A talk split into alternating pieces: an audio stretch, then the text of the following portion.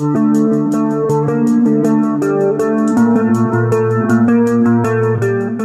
tiên chúng tôi xin được đề cập đến bộ phim Trừng phạt đây là bộ phim do anh Liam Neeson đóng vai chính. Thì mọi người có hay đùa với nhau rằng là tội phạm muốn làm gì làm đừng có bắt cóc con ảnh. À vậy đây là phim này bắt cóc hả? Chị có nói ở trên status của mình á là Liam Neeson hiện giờ là ảnh 71 tuổi rồi. Thì tuổi cao sức yếu cho nên là có thể là tội phạm lợi dụng vào cái điểm đó đó.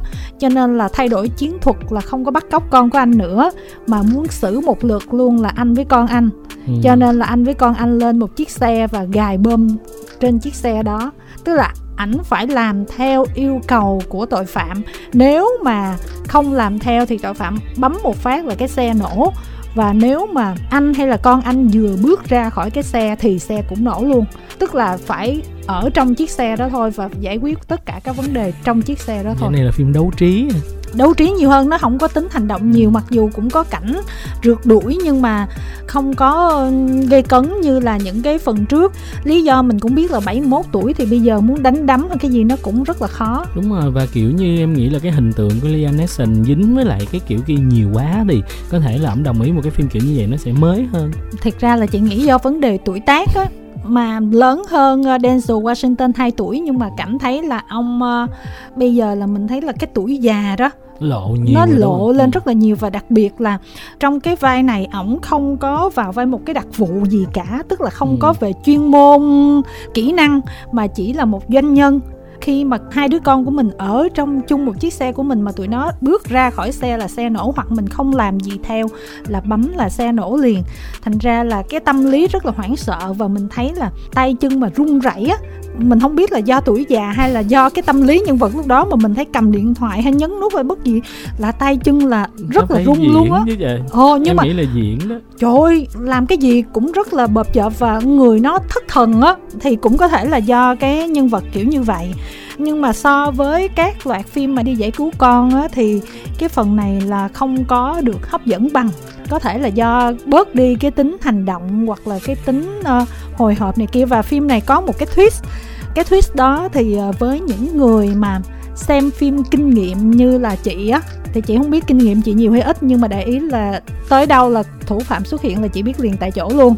Quẩn quanh là cũng có bao nhiêu đó nhân vật thì mình có thể đoán ra được mà. Nhưng mà phim của ảnh thì mình xem đâu phải là chờ để coi thủ phạm là ai đúng không? Đúng rồi. phim này thì hạn chế các khán giả dưới 16 tuổi. Tiếp theo là bộ phim Án mạng ở Venice đây là cái phần tiếp theo của án mạng ở sông Nin đúng rồi tức là phần thứ ba luôn xoay quanh thám tử Hercule Poirot ừ. là một nhân vật thám tử rất là nổi tiếng trong series truyện trinh thám của nhà văn Agatha Christie nếu mà về cái tính đa dạng thì chúng ta sẽ thấy là chuyện của bà Agatha thì làm rất nhiều, nhưng mà phim thì mới làm có 3 phần thôi. Nếu mà phần đầu tiên là án mạng trên chuyến tàu tốc hành phương đông thì nó đánh vào cái tính hóc búa khi mà cái không gian kính và nhiều người ở trên đó và cái cú twist về cái kết quả nó sẽ làm cho nhiều người mà chưa đọc bộ truyện nó có thể là không đoán ra. Còn cái phần 2 ở sông Nin thì nó mang cái tính pha một xíu thần thoại. Còn cái phần này thì nó lại kinh dị, nó làm từ cuốn tiểu thuyết Halloween Bạch ti.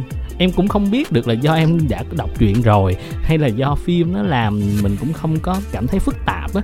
Coi thật ra nó không có nhiều cái sự mà khó trong cái việc là truy đoán hung thủ lắm. Nhưng mà có những cái tính kinh dị xen xen vô coi nó cũng vui có kinh dị ở trong đó nhưng mà thật ra là cái yếu tố hình sự điều tra nó vẫn rất là nhiều. đúng rồi nó là phim trinh thám mà. Chị không có đọc truyện trước. Ở góc độ cá nhân á thì ờ, cái phần đầu tiên á là chị đánh giá là cao nhất. Và kế là cái phần này còn cái án mạng sông Nin thì chị đánh giá nó hơi thấp hơn ừ. phần này chút xíu. Mặc dù vậy cũng lại là một câu rất là quen thuộc là kinh nghiệm coi phim. Ừ. chưa đọc truyện nhưng mà vì kinh nghiệm coi phim cho nên là chị đoán được hung thủ rất sớm. Mặc dù mình không hề có một cái chi tiết đầu mối và mình cũng không hiểu tại sao nó lại diễn ra như vậy.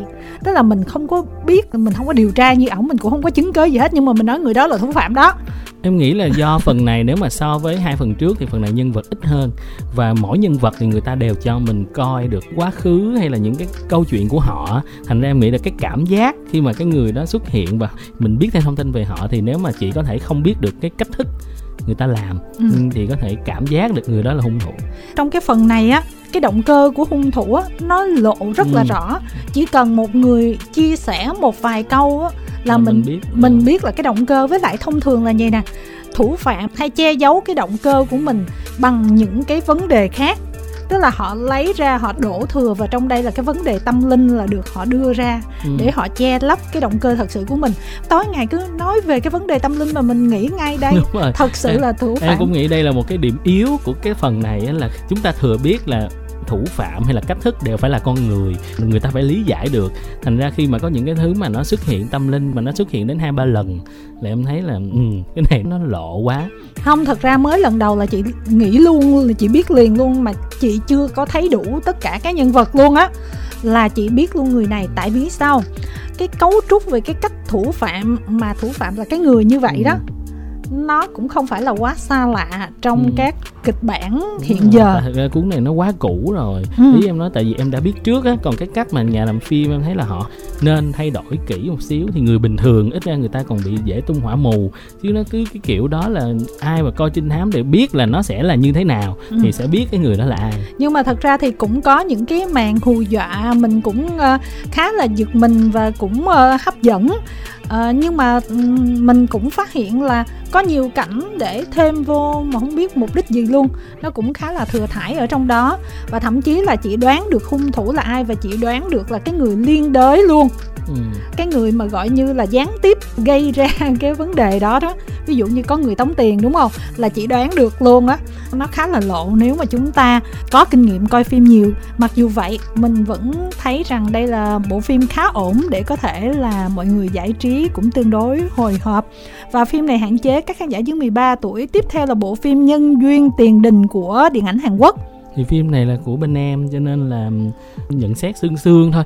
Tức là một cái góc độ mà thẳng thắn, thành thật, thì em cảm thấy là phim này cũng được, chứ không phải là một bộ phim ờ, quá hay. Nhưng mà nó là một bộ phim xem rất là ổn, về cái mặt là cảm xúc hài nhiều. Và em nghĩ là cái hay nhất của bản này đó là cái phần mà dịch thuật của nhà phát hành chứ không phải là bên em dịch nha. Nhà phát hành ở Việt Nam dịch, họ đã làm rất tốt cái chức năng mà chơi chữ, việt hóa những cái chơi chữ để mà nó nó gần với người việt và xem nó hài hơn, cũng như là cảm xúc của phim cũng có. Và một cái điểm hay khác đó là những cái drama mà mình nghĩ là nó sẽ xảy ra trong phim thì nó đều được triệt tiêu. Một cách thậm chí có nhiều cái triệt tiêu mà nó hơi bị chân hững nhưng mà nó lại từ đầu đến cuối rất là nhiều cameo xuất hiện, cộng với những cái việc mà đơn giản hóa cái drama, không làm cho nó bị melo thì em thấy nó là một cái điểm cũng hay ho. Chứ thời ra em thấy cái điểm yếu của phim này là nó hơi dài và nó làm cho mình uh, kiểu như càng về cuối thì càng không thấy nó có cái bùng nổ. Thứ nhất là nó tạo cảm giác dài khi xem. Cái thứ hai là cái cao trào nó không có quá gây gắt. Cái nhịp nó khá đều á. Đúng rồi em thấy gần như không có cao trào luôn á. Ừ nhưng mà ngược lại mình mới nói là cái bộ phim này á là cái đội việt sub á cái đội đó là cứu bộ phim rất là nhiều. Tại vì mình cũng biết xương xương căn bản một số câu của hàn quốc thành ra cái câu rõ ràng là nó rất là bình thường nó không có gì luôn á mọi người. Nhưng mà cái sập tiếng việt á trời đọc lên là rất là mắc cười. Ừ. giống như là bỗng dưng trúng số nếu mà dịch đúng ra là cũng không có hấp dẫn lắm. Đúng đó rồi. là lý do tại sao bên hàn quốc là nó không quá ăn. Nhưng mà cái đội sụp ở việt nam thì rất là dữ dội. Biến nó thành những cái mà trời nó rất là trend mọi người thích. Thì cái bộ phim này là cái đội mà làm sub là cũng rất là tuyệt vời mọi người. Xem rất là vui. Và cái anh trai xấu ở trong cái bộ phim này là Yu Hae Jin á. Mặc dù xấu nhưng mà ảnh đóng rất là duyên. Đúng rồi anh này chuyên là đóng rất là duyên rồi. Hàn Quốc bây giờ là họ không có thích phim hài người Hàn á không thích phim hài đâu. Nhưng mà cái phim này chiếu bên Hàn nó cũng lên được top 1 là tại vì người ta tin vào diễn viên. Là anh này anh đóng phim nào là cũng phải hay. Chị nhớ hoài trong cái phim này cái cảnh mà gọi là anh liếc điểu người ta nhìn điểu á. Đúng là cái cầm mắt nhìn anh liếc nó gian thiệt nhưng mà nhìn nó vừa khờ mà nó vừa gian rồi sao mà ảnh đóng có thể nó duyên đến như vậy? Và ai mà xem series hàng nhiều thì sẽ thấy là ngoài ảnh ra còn lại là những gương mặt cực kỳ quen thuộc ở bên truyền hình. Kim Hy Sinh thì đẹp đỉnh rồi khỏi nói nữa. Mà cái phim này á mình cũng rất là thương anh Chung Go Sung. Trời ơi đã tạo hình xấu xí rồi mà không có một cái cảnh nào mà chiếu rõ mặt hết chưa gì xong ảnh cái kết cũng tào lao luôn. Ồ, cái cảnh kết cũng tào lao. Trời ơi con chưa kịp chiêm ngưỡng mà mới đoán là ảnh thôi xong cái ảnh xong rồi. Đó còn thực ra là Jim Si Wan của em còn được xuất hiện trở lại được còn cảnh được, nữa. Ừ còn hát nữa. Ừ. trời còn ảnh thì thôi. Nhưng mà vui vui. Và phim này hạn chế các khán giả dưới 13 tuổi và bộ phim thứ tư trong tuần cũng là một bộ phim đến từ Hàn Quốc đơn hàng từ sát nhân. À, nói là phim thuộc thể loại kinh dị thì kinh dị nó cũng không đúng nó dạng thriller. Đúng rồi. Chứ không phải là horror. Phim này thì em không có đi coi premiere nhưng mà em có coi trước cái bản em coi là kiểu cũng định mua mà cuối cùng là không có mua. Là tại vì coi xong thì em thấy nó không hay lắm thì em không biết là tới cái bản final nó có thay đổi cái gì hay không. Chứ thật ra là em thích cái cô này cho nên em đợt đó em mới coi screener cái phim. Và coi xong thì mới biết là có cả um, Canteo nhưng mà coi thì em thấy là phim nó hấp dẫn được ở cái cách mà đặt chủ đề về cái việc là mua lại mua lại đồ trên các nền tảng à, thương mại khi mình mua lại đồ của người khác. Và nó thành một cái trend một cái trào lưu một cái xu hướng ở Hàn Quốc thì nó mới dẫn đến những cái bất cập. Nhưng mà cái bất cập của cô này gặp thì nó lại không giống như cách mà người ta đặt ra cái tiền đề đó lắm. Câu chuyện nó đi theo một cái hướng uh, cá nhân và nó có cái tính kiểu như hồi hộp trinh thám hơn. Cái cuối thì em thấy nó không có được hấp dẫn đánh giá của chị thì cái bộ phim này là xem khá là ok. Nếu mà giữa đơn hàng từ sát nhân với nhân duyên tiền đình đó, thì chị sẽ thích đơn hàng từ sát nhân hơn. Dĩ nhiên là mình thích hài thì mình sẽ thích phim kia hơn. Nhưng mà để gọi là về chất lượng của bộ phim thì cái đơn hàng từ sát nhân chị đánh giá cao hơn. Kim hê Sun đó là từ xưa giờ là chị rất là thích cô này là ai? Nếu mà xem series chàng hậu thì biết là cổ ừ. đóng chính hay là hẹn anh ở ờ, kiếp thứ 19 á là mới đây của cô này. Thì cổ đóng chính trong cái bộ phim. Ngày xưa đến giờ là chị rất là ít mua đồ online mua qua các ứng dụng này kia rất là hiếm. Nếu mà cần lắm á, thì có mua thì cũng người nhà mua. Và khi nào mà mua á ví dụ chị ở chung cư nha chị không bao giờ cho cái số nhà của mình hết mà chỉ là chung cư thôi. Và khi mà shipper giao tới á là họ ở dưới chân chung cư và mình xuống mình lấy. Chứ không bao giờ mình tiết lộ những cái thông tin quá chi tiết là ở ờ, mình ở tầng số mấy nhà số mấy. Rất là nhiều người tiết lộ về chi tiết về cái nhà mình thông tin cá nhân của mình và ở Hàn Quốc cái điều đó nó rất là hiển bình nhiên. thường đúng không? Ừ. Nhiều nước cái chuyện đó nó bình thường lắm. Và ở Hàn Quốc mình xem series truyền hình á mình cũng có thể thấy là do họ quá bận rộn á hay là ở các quốc gia khác á, là khi mà họ giao hàng là họ quăng trước cửa nhà luôn. Ừ. họ tại vì thanh toán trước và thậm chí là chưa nhận hàng cũng đã thanh toán tiền trước rồi thì cái bộ phim này nó cũng như vậy. Nhưng mà trong cái bối cảnh cái phim này diễn ra á, là có một anh á, là anh sinh viên anh bán đồ cũ với cái mong muốn á, là tìm mấy nàng mà gái đẹp á mua đồ xong mà dụ tới nhà xem đồ rồi có thể làm sàm sỡ hay gì đó. Thì nó phát sinh một cái tên tội phạm lợi dụng cái này nè. Tên tội phạm á, thì sẽ lấy hình của gái đẹp để làm avatar và tạo cái tài khoản giả. Và bắt đầu liên lạc với cái anh đó. Và đến nơi thì à, xem xét máy móc này kia rồi bắt đầu giết luôn cái người đó. Và lấy đồ của nạn nhân đi bán xài tiền. Và cứ làm như vậy. Tức là vừa đạt được mục đích của mình mà mình lại có tiếp tài nguyên để tìm một cái nạn nhân đúng mới. rồi để tức là vừa đi mua và vừa đi bán luôn và gọi là một sát nhân hàng loạt luôn đó. Cô này á cổ mua cái máy giặt. Từ cái anh này thiệt ra là của cái anh sinh viên kia bị giết rồi á. Cuối cùng là mua trúng cái đồ dởm. Báo cảnh sát rồi nhưng mà ở trên không gian mạng nó rất là khó để tìm hiểu á. Cho nên là cô này đã bỏ thời gian để tìm hiểu là cuối cùng một cái nick mới anh này tạo ra là uh, lừa đảo. Xong cho nên là cô này cổ mới cảnh báo mọi người á đây là lừa đảo mọi người đừng có chuyển tiền này kia. Thì anh kia mới tức quá liên lạc với cô này nói là bây giờ là mày ngừng ở đây đi nếu không là mày sẽ hối hận. Thì cô này mới tức lên là gây lộn luôn với cái tên đó. Thì đâu có ngờ là cái tên đó là sát nhân hàng loạt. Nhưng mà những cái trường hợp này á nó rất là dễ xảy ra trong đời thực nè. Tại vì cái chuyện mà sát nhân hàng loạt nó không có phổ biến. Nhưng mà cái kiểu như là cô này đụng đến một cái tên không phải là bình thường cho nên là cái tên này lấy cái số địa chỉ của nhà cô này cộng với số điện thoại của cô này và đặt rất là nhiều hàng tới. Người ta giao hàng ngập trời luôn, là tấn công bằng cách là giao hàng thế là cô này hết rồi. Sao mà bao nhiêu người tới giao hàng đòi tiền mình khủng bố suốt luôn. Rồi làm rất là nhiều cách để khủng bố tinh thần, hình ảnh chụp, rồi làm ở cơ quan này kia. Đó là khủng bố từ những cái đó. Rồi mới từ từ từ từ từ rồi cô này muốn tìm cách điều tra lại là bắt đầu tấn công để có thể là có những cái cách thức tiếp cận và có thể là xử lý cô này nếu mình gọi là thực tế thì nó hơi phi thực tế chút xíu nhưng mà nó là một khả năng vẫn có thể xảy ra. Mình xem xong mình rất là giật mình và mình sẽ cảm thấy là à chúng ta nên cẩn thận hơn khi mà mua bán giao dịch online và phải biết người đó như thế nào và những cái chuyện mà liên quan đến thông tin cá nhân á mình cũng phải hết sức cẩn thận. Ừ. em thì thấy cái nội dung câu chuyện nó không phải là không hay nhưng mà vì cái cách đặt vấn đề ở đầu bộ phim thì nó thu hút em cho nên là em mới truy cập vào cái bộ phim này để em coi nhưng mà nó là không có ờ, mạnh được về cái phần đó. Chứ thật ra thông điệp của bộ phim đó là đừng có mua đồ kiểu ờ, cá nhân đó.